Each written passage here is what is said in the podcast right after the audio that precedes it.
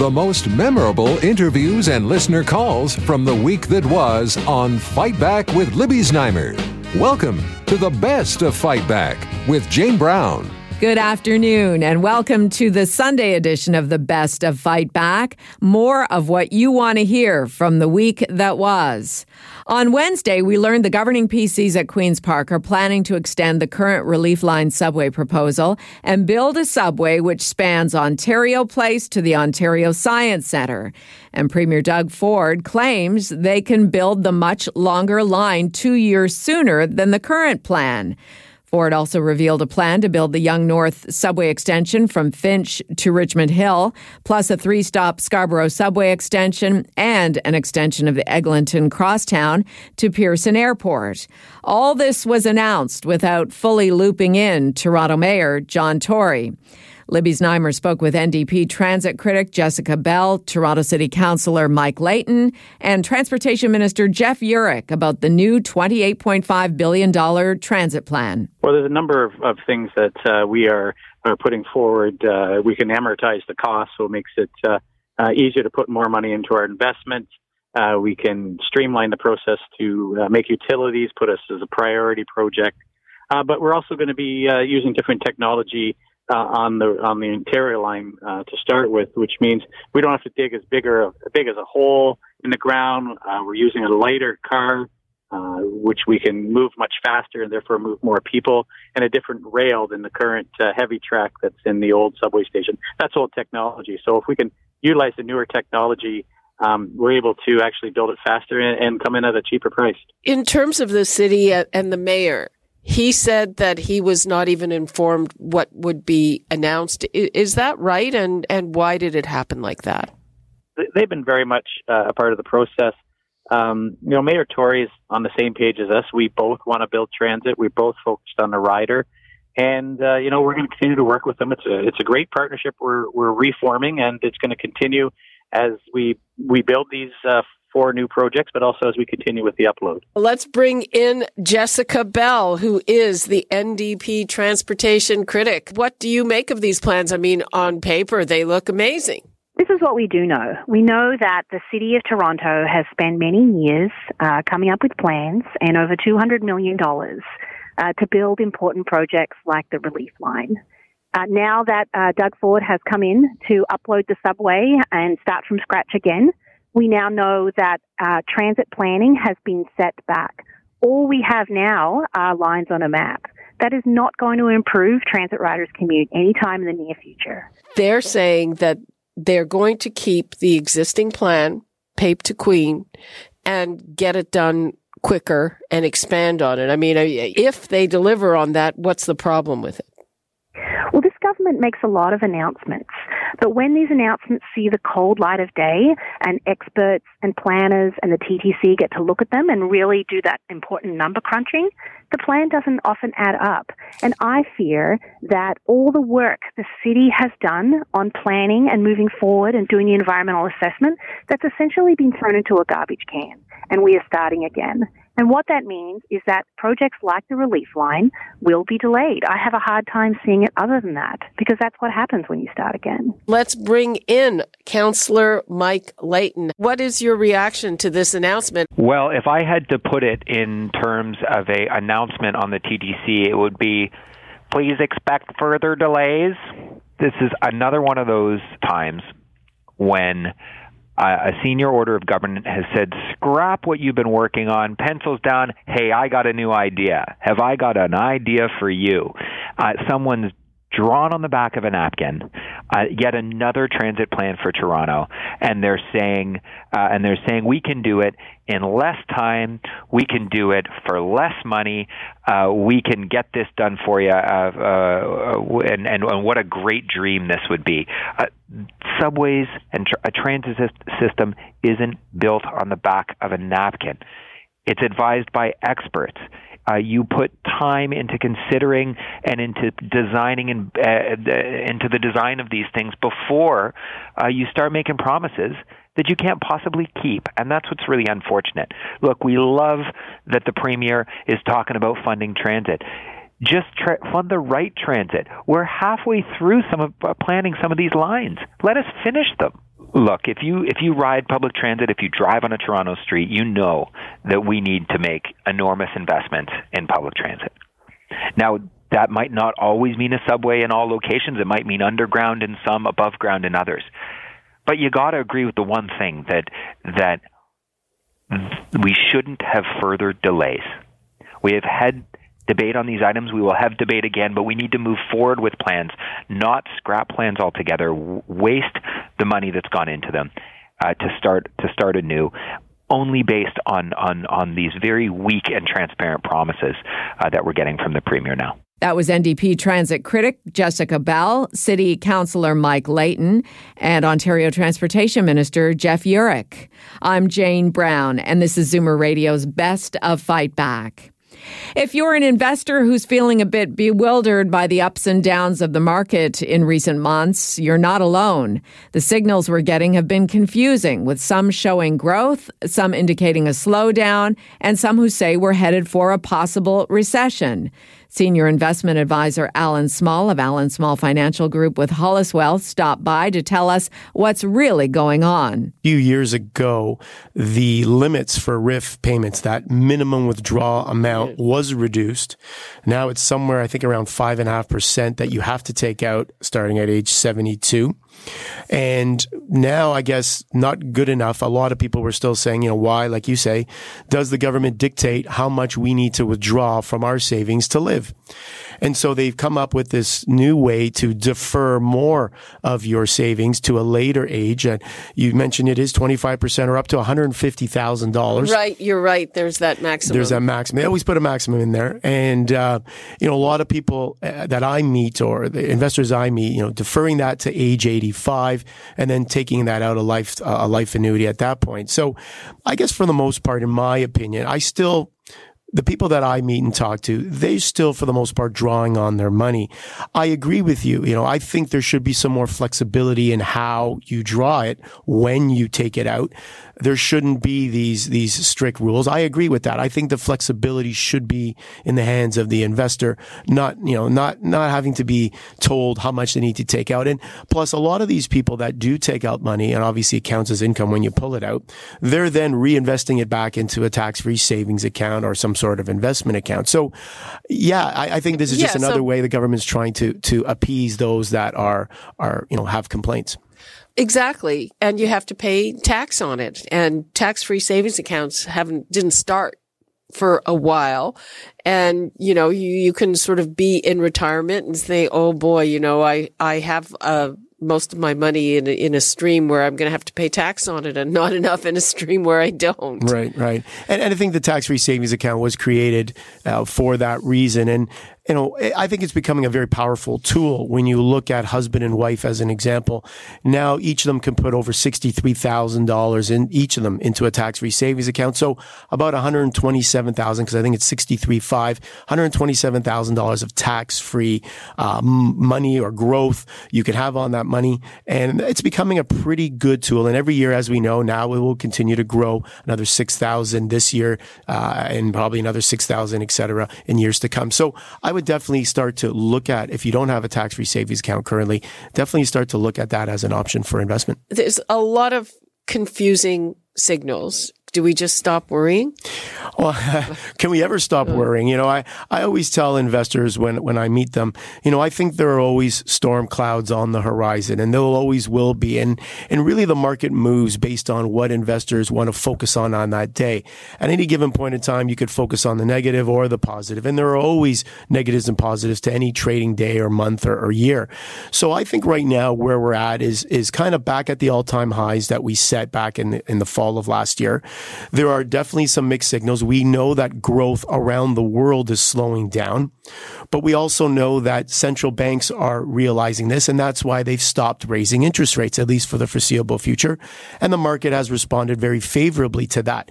We also know that there are a lot of negotiations going on right now, trade negotiations between Canada and the US, US and China. Obviously, those are the two main ones that really affect us every day. Uh, but also the US just yesterday yesterday, you know, threatened to put tariffs on European goods. So these are all things that affect the market as well and will affect the markets going forward. So unfortunately, we have to have one eye on the markets and one eye on the political environment because they both together, you know, kind of paint the picture as to how the day will go on, on any given day. Is there anything you want to leave us with for today? Well, I would say, you know, if you're an investor today, I think you want to be cautiously optimistic. I think the markets can move higher. Unfortunately for, for us investors, a lot will be dictated by the political environment, what happens in politics, whether it's in Canada or the U.S. or China or Europe. Uh, you know, the world's a very small place. We all inter- intertwined.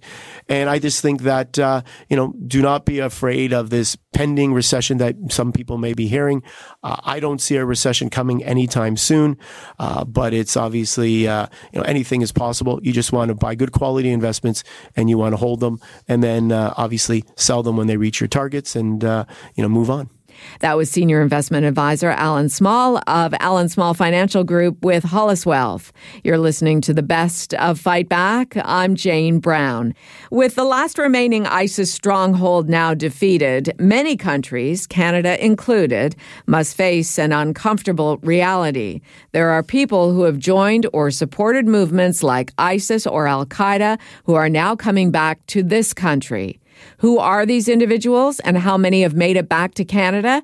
Libby was joined by terrorism expert Alex Wilner, an assistant professor of international affairs at the Norman Paterson School of International Affairs at Carleton University, and a Munk Senior Fellow at the Macdonald Laurier Institute. We've uh, compiled a data set of 95 individuals, and we've provided biographical detail of those 95 individuals the data set itself, um, which is built on open source information from media, uh, government sources, etc., uh, stretches back to 2006 and ends in 2017. So basically, we've collected information on 95 individuals who are known to or are suspected of having facilitated, participated, supported uh, Islamist uh, violence or and radical or uh, of being radicals um, between that uh, in those 10 years. So basically, it's captures the rise and fall of ISIS, but it goes right back to the Toronto 18 case as well. Do you have a, a good fix on how many people are actually in the country right now? The reports that we have, and these are open source reports that are corroborated by uh, government. Um, you know, they the government figures suggest about 190 uh, to 250 overall. Um, at one point traveled overseas. Some of these are fighters. Some of them are individuals, including minors or women, who went to uh, ISIS-held territory for reasons of building the so-called caliphate. Right. So a, a whole mix of these extremist uh, travelers. Um, and then the corroboration is about 60 individuals have come back to Canada of that total number. Okay, so 60 are already here. And uh, just before we move on to more substantive uh, things, do you have a fix on how many people want to come back? That's a great question. We know that there are uh, up to dozens, several dozens, uh, currently being held uh, either in prison or in intern camps by Kurdish forces or by the Turks, uh, by Turkey. Um, you know, these are individuals, again, women and children, including children that were born within ISIS-held territory over the last five years. Um, these are these individuals have a nexus to Canada. Uh, many of them, um, I believe, would like to come home to Canada. Question is whether or not we let them in and under what conditions. Irfan, how do we compare, you know, on a per capita basis to the United States or to countries in Western Europe who have the same problem? In our study, uh, which of course is a Macdonald Laurier Institute publication, uh, we found many interesting facts. For example, we found that uh, uh, most of these individuals were men and there were very few women. Uh, the data also suggests that uh, the average age of the Canadian jihadists is 27, which is almost similar to the average age of U.S. jihadists. But if we compare this number uh, to that of Europeans, uh, Canadian jihadists are a few years older. And also, interestingly, uh, we have found that uh, the Canadian uh, jihadists uh, are way more educated than those of their European counterparts. And of course, the U.S. there is not a big difference between the U.S. jihadists and their Canadian uh, fellows in terms of uh, education, age, uh, uh and even uh, you can say the number is also not that different. Alex, what difference does that make if they're older, better educated, and I guess more of them are men. So we had uh, fewer women who went over to become brides of ISIS. Is that the correct conclusion? By and large, Canadians in our data set are older. They're much more educated. Um, they're less. They were. They have less criminal motivation before the radicalization process, and they're more ethnically diverse than their European or uh, American counterparts. I think that's fascinating for a number of reasons. Um, you know, there's a lot of academic literature relating uh, age and uh, motivation uh, and participation in militancy. Uh, there's relationships between education and um, economic uh, development and uh, um, militancy. Same thing with between the nexus between criminality and terrorism.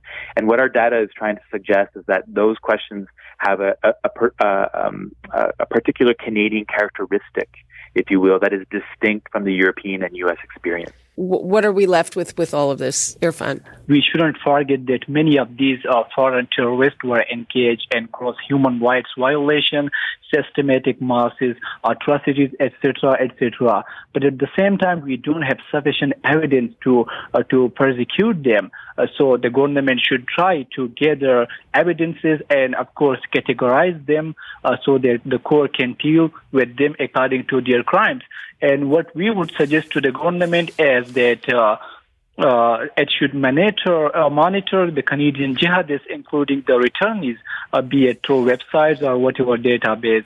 Uh, and also, I would like to say that uh, a de-radicalization process is one of the most effective way, so that these extremists do not return back to terrorist or radical activities in Canadian soil.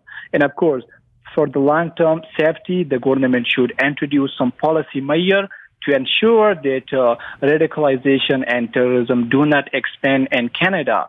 We should remember that uh, a terrorist organization may die, such as uh, ISIS, but uh, terrorism is very less likely to die. So we should always be prepared to counter uh, this global menace. Going into an election year, I don't think the government is keen to take this on. Uh, and if you can judge by the reaction to, for instance, the $10.5 million settlement for Omar Khadr, I don't think that they want to go anywhere near this and just kind of ignoring it, which is what they're doing now. I would suspect that that will continue.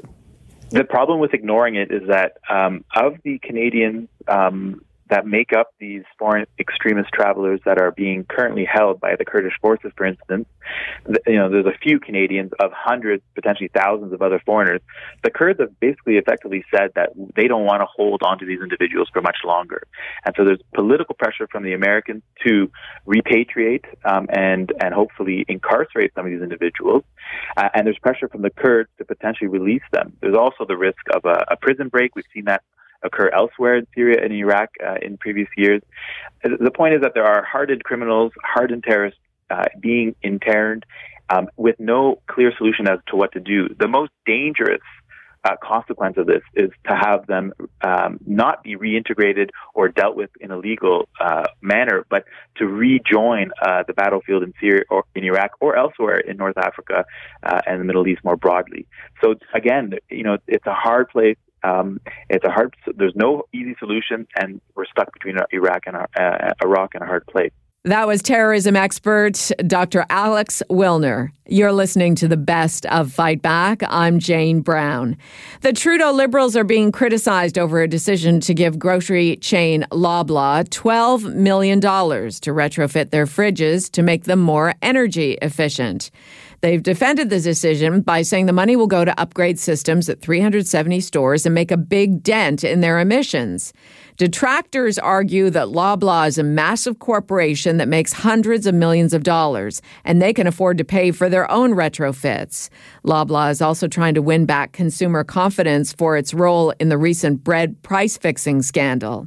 For reaction, Libby spoke with Ryan Mallough, Director of Provincial Affairs for Ontario at the Canadian Federation of Independent Business, and Laura Babcock, President of Power Group Communications. It's just a tremendously disappointing move from government uh, to be helping out a, a major wealthy corporation uh, at a time when small business owners across the country are still in wait and see mode as far as the help that they're going to get uh, in taking on the carbon tax.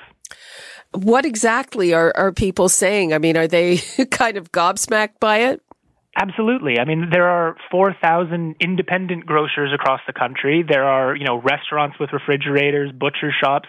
Everybody would like help in terms of, you know, having a, a more energy efficient refrigeration or helping at that. It's a major cost. Uh, and so to see the government handing out the money to, you know, one of the biggest, wealthiest companies in the country uh, was incredibly disheartening. Laura, what kind of uh, would you say is the PR impact of this $12 million?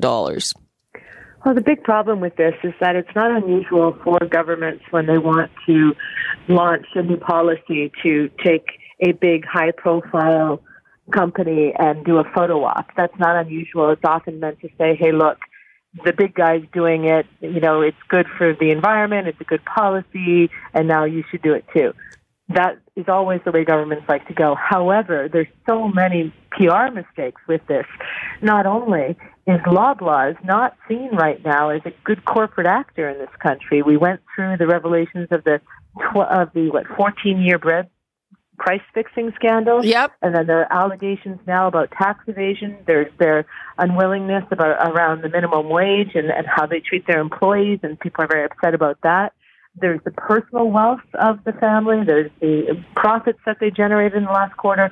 So this is not a company that you want to be standing next to at this moment, even if it is going to make a huge impact on the environment, the equivalent as the government is saying of taking 500,000 cars off the road. Great, good that it's making a big impact, but you don't stand next to a company who's got their own PR crisis when you're dealing with your own headwinds at the SNC-Lavalin affair, where Canadians are already feeling like the Liberal government is making too many compromises to their ethics in support of large companies. So this is just terribly bad optics. I think what's important for people to realize is that the federal government typically would give out 26 billion in corporate welfare. It's not unusual for them to prop up sectors and to push policies. The problem is the way that they've rolled this out, who they've rolled it out with, and the time in which they've done it. Ryan, what would you like to leave us with? Who are you really for? I mean, the the small business owner. We've we've heard this government say it. We've heard many governments say it. That's the lifeblood of Canada's economy. Um, and on this, they're being left holding the bag at the expense of the big businesses. So we'd like to see uh, government. We'd like to see all parties step up in the uh, election campaign and and you know say what are you going to do for small business to help them navigate through this.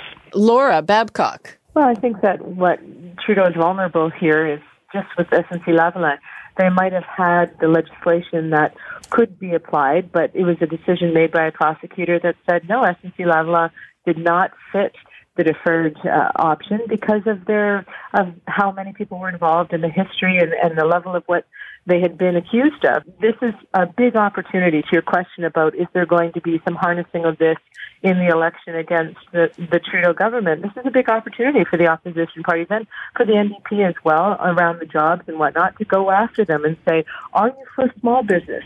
Who are you really for? And what kind of ethics do you have if these are the businesses that you're going to bat for? That was Ryan Mallough, Director of Provincial Affairs for Ontario at the Canadian Federation of Independent Business, and Laura Babcock, President of Power Group Communications. You're listening to the best of Fight Back. I'm Jane Brown. Fight Back with Libby Znaimer brings you comprehensive coverage of the news stories that interest you and your reaction to them on the phone. Here are some of the best calls of the week. Longtime subway rider Pat in Toronto phoned to share his views on Toronto's transit issues issues. This is simply going to cost us more money at the end of the day. And the problem is, as somebody who was on the subway the first day it ran in 1954, you can't get on the subway if you're in the city now. So, what this is going to do, this is simply, I think, to buy votes for the people outside the GTA because the rest of us can't get on the subway during normal hours. And now, Fight Back's Knockout Call of the Week. Great calls as always, but the winner of the Fight Back Knockout Call of the Week comes from Diane in Toronto, who reminded us about the transit promises made in the past. When I was 16, I had to start taking the subway to get to university. And over the five years, uh, increasing uh, concern was expressed with the crowding at Yonge and Bloor more and more every year, and they started talking about a relief line. I am now 67 years old, retired, and they're still talking about a relief line.